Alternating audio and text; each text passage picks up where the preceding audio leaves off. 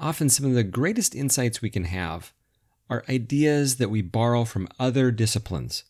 And today, as we talk about communication, we're going to borrow some insights from the U.S. Marine Corps. Welcome to Communication on Point. I'm your host, Dean Hefta. Yes, we're talking about insights from the Marine Corps and how we can apply them to improve our everyday communication. Let's get started.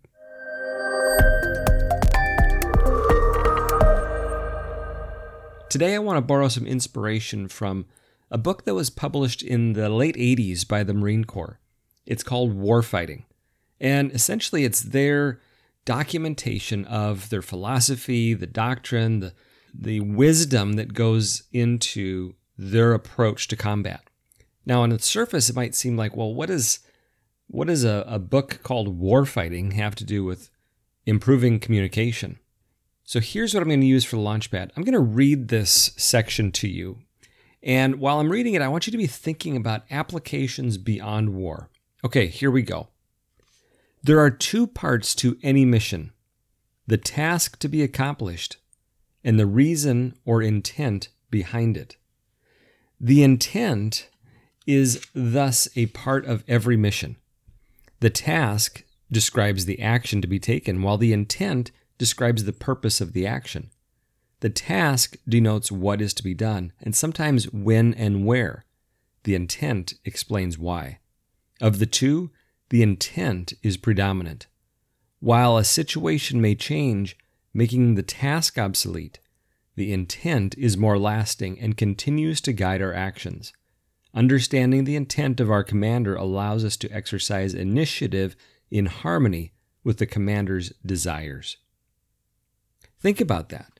You know, it's it's very simple and, and very obvious, right? And great things are often obvious, but there are two parts to any mission the task to be accomplished and the reason or intent behind it.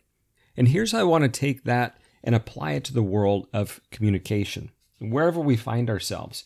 You think about where communication is important and you think about the places where we encounter miscommunication. You know, what is miscommunication? We we have assumptions and frustration and annoyances and people misunderstand what we're saying. We have miscommunication. And typically, if you take and apply those situations to that insight from the Marines, the miscommunication primarily happens, the frustration happens at the tactics it's the day to day discussions that we have. And often we've lost sight of the mission. You know, we, we get worked up because something isn't going the way we expected it to go. And we obsess about how something's being done. And if it's being done the right way and we say we'll just do it we'll just do it ourselves. Never mind. I'll come in and take care of it. Because we're so focused on the task and not the intent. So, what can we do about that, right? Well, often in the moment, even if we're thinking about ourselves, how we're managing our own emotions when things aren't going well, that emotion is often tied to the task. We get frustrated with how things are going in this moment. And when we bring more people into it and we start adding these layers of miscommunication and concern and anxiety, everything gets amplified. So, what do we do about it? Well, here's how I want you to think about this. You know, think for a moment some experiences that you have where maybe communication didn't go the way you hoped. You didn't get the result you're wanting, there was frustration and annoyance. Is that because people weren't thinking about the task correctly? Or is it really because we've lost sight of the intent? See, I think in a lot of conversations, the intent becomes a North Star for everyone to gather around.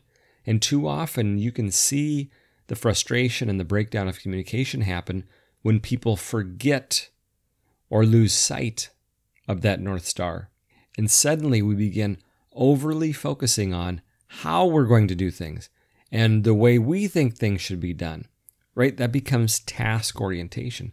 Now, does that mean that tasks aren't important? No, nothing gets done unless we're executing the tasks.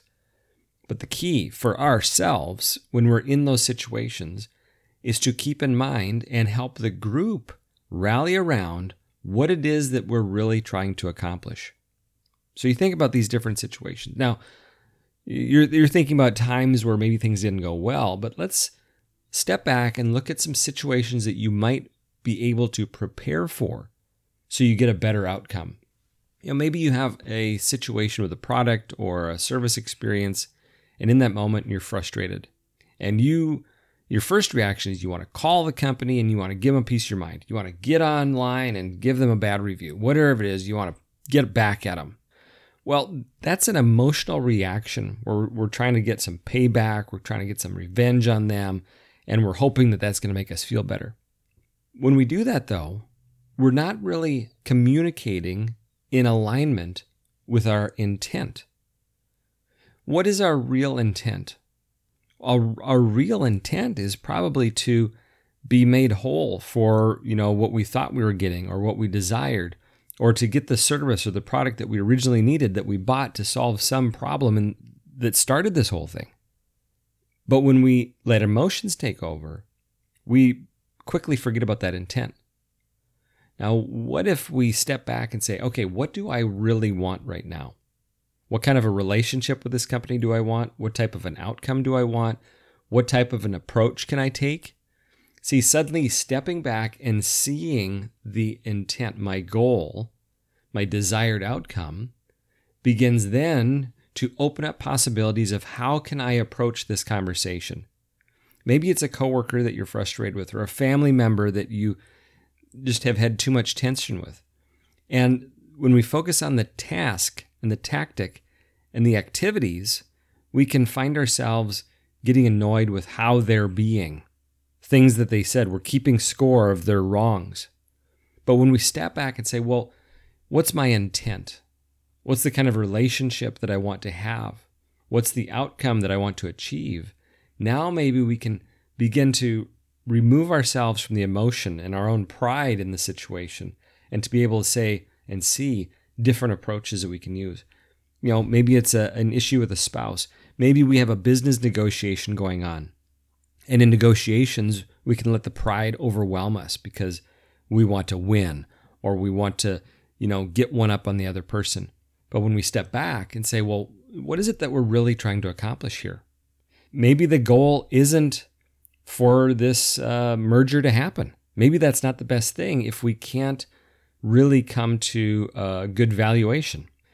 Keeping my, in mind what our intent is is so important for us to be able to identify what's the right approach to our communication.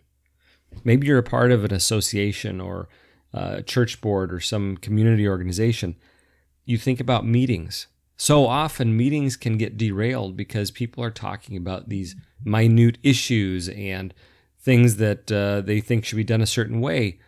And as a leader, even if you're not the formal leader in that situation, being able to step back and help the group see or clarify what is our goal? What is our intent? What are we trying to achieve? Because we know as we get new information, we need to adjust our tactics. But if we've forgotten about what it is that we're trying to accomplish, our communication is going to get bogged down into keeping score, into pushing our ideas, into trying to be right. And we're not really communicating.